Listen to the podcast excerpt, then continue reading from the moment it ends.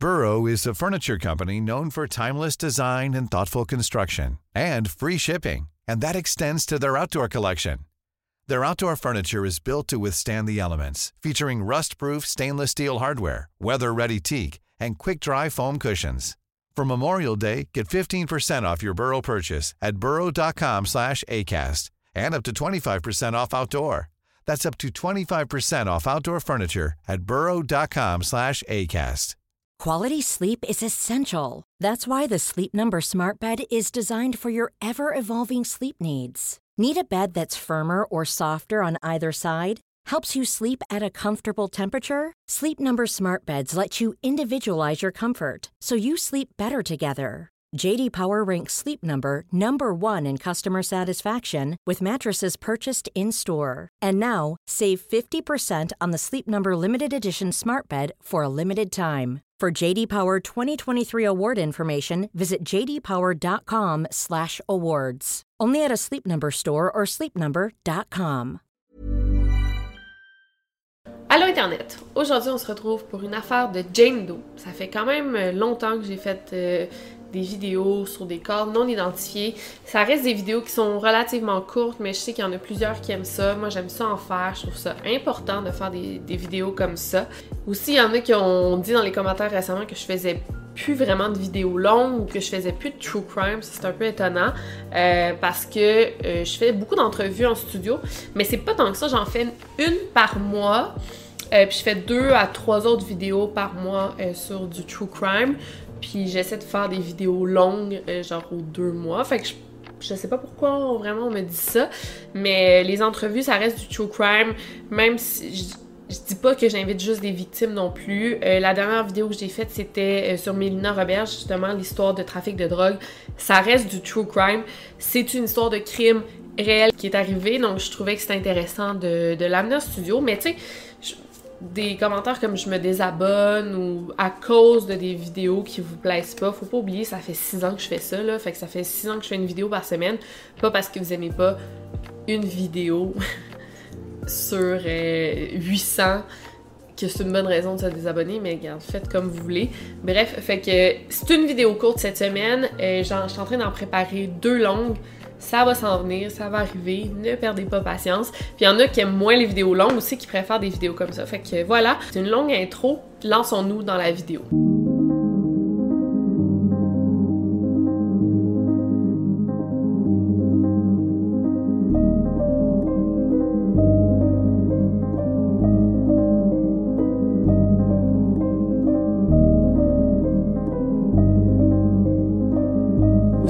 Podcast Over and Out.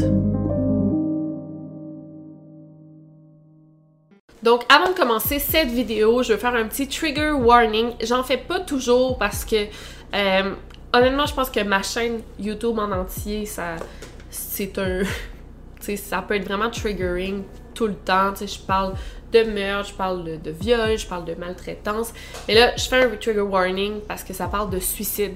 Puis, euh, c'est ça, ça c'est, je pense que c'est important de le mentionner avant d'en parler. L'affaire commence le 3 juin 1991 dans la ville de Albuquerque au Nouveau-Mexique.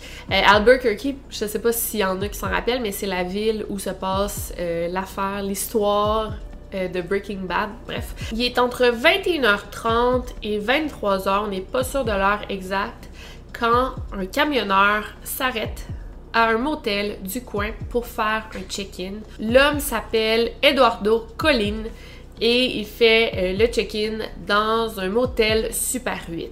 Petite précision, Eduardo Colin, euh, c'est un homme qui vient de Albuquerque. Pourquoi il s'arrêtait à un motel s'il il travaillait? Il aurait pu retourner pour la soirée chez lui parce qu'il venait de Albuquerque. Mais bon, euh, on sait pas, peut-être qu'il n'y avait pas de maison, peut-être qu'on ne sait vraiment pas. Mais il s'arrête, il loue une chambre et on sait ces informations-là car il a écrit euh, la bonne adresse, c'est les bonnes informations sur le petit euh, registre d'arrivée. Le seul truc qui a fait une erreur, c'est son numéro de plaque d'immatriculation.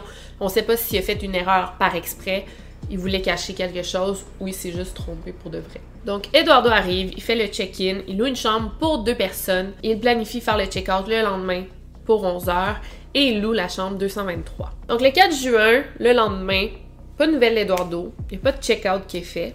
Rendu le 5 juin, euh, ça devient inquiétant. On n'a pas de nouvelles d'Eduardo qui a loué la chambre, mais il n'a pas décidé d'extensionner son séjour. On ne sait pas ce qui se passe.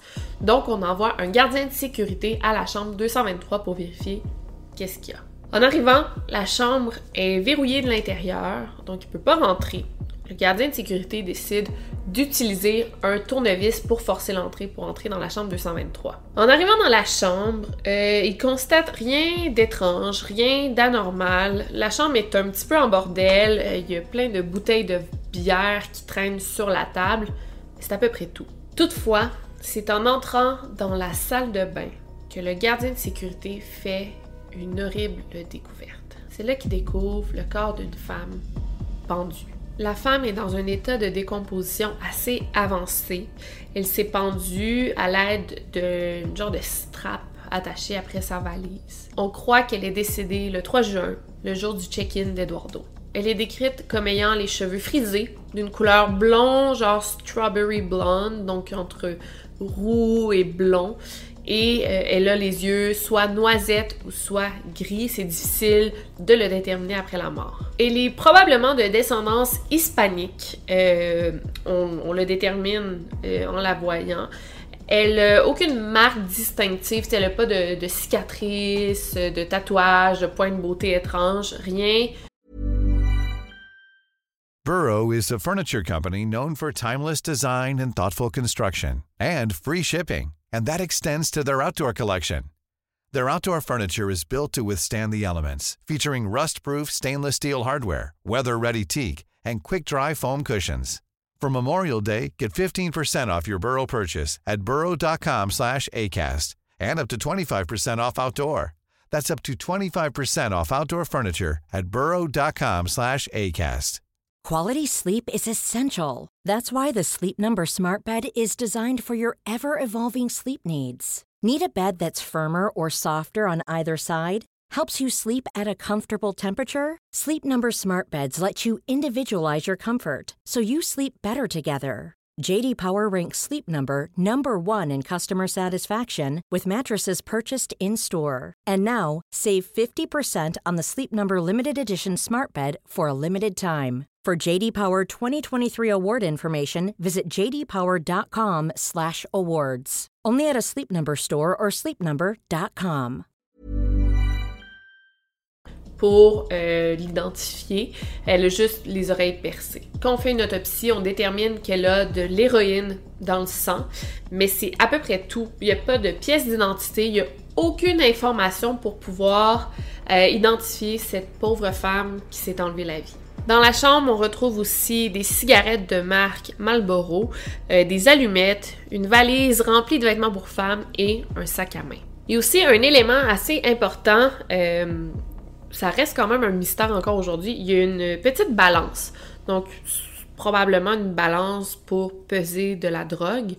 Et sur la balance, il est inscrit en gros le nom de Jorge Martinez, Georges Martinez, qui est un nom malheureusement assez commun au Nouveau-Mexique, vu qu'il y a beaucoup de gens euh, qui viennent du Mexique, qui habitent au Nouveau-Mexique, beaucoup de descendants euh, latinos qui habitent au Nouveau-Mexique, donc c'est un nom super commun. C'est difficile de le relier à ce corps qui a été retrouvé. Finalement, on retrouve l'élément qui est, selon moi, le plus important dans toute cette affaire.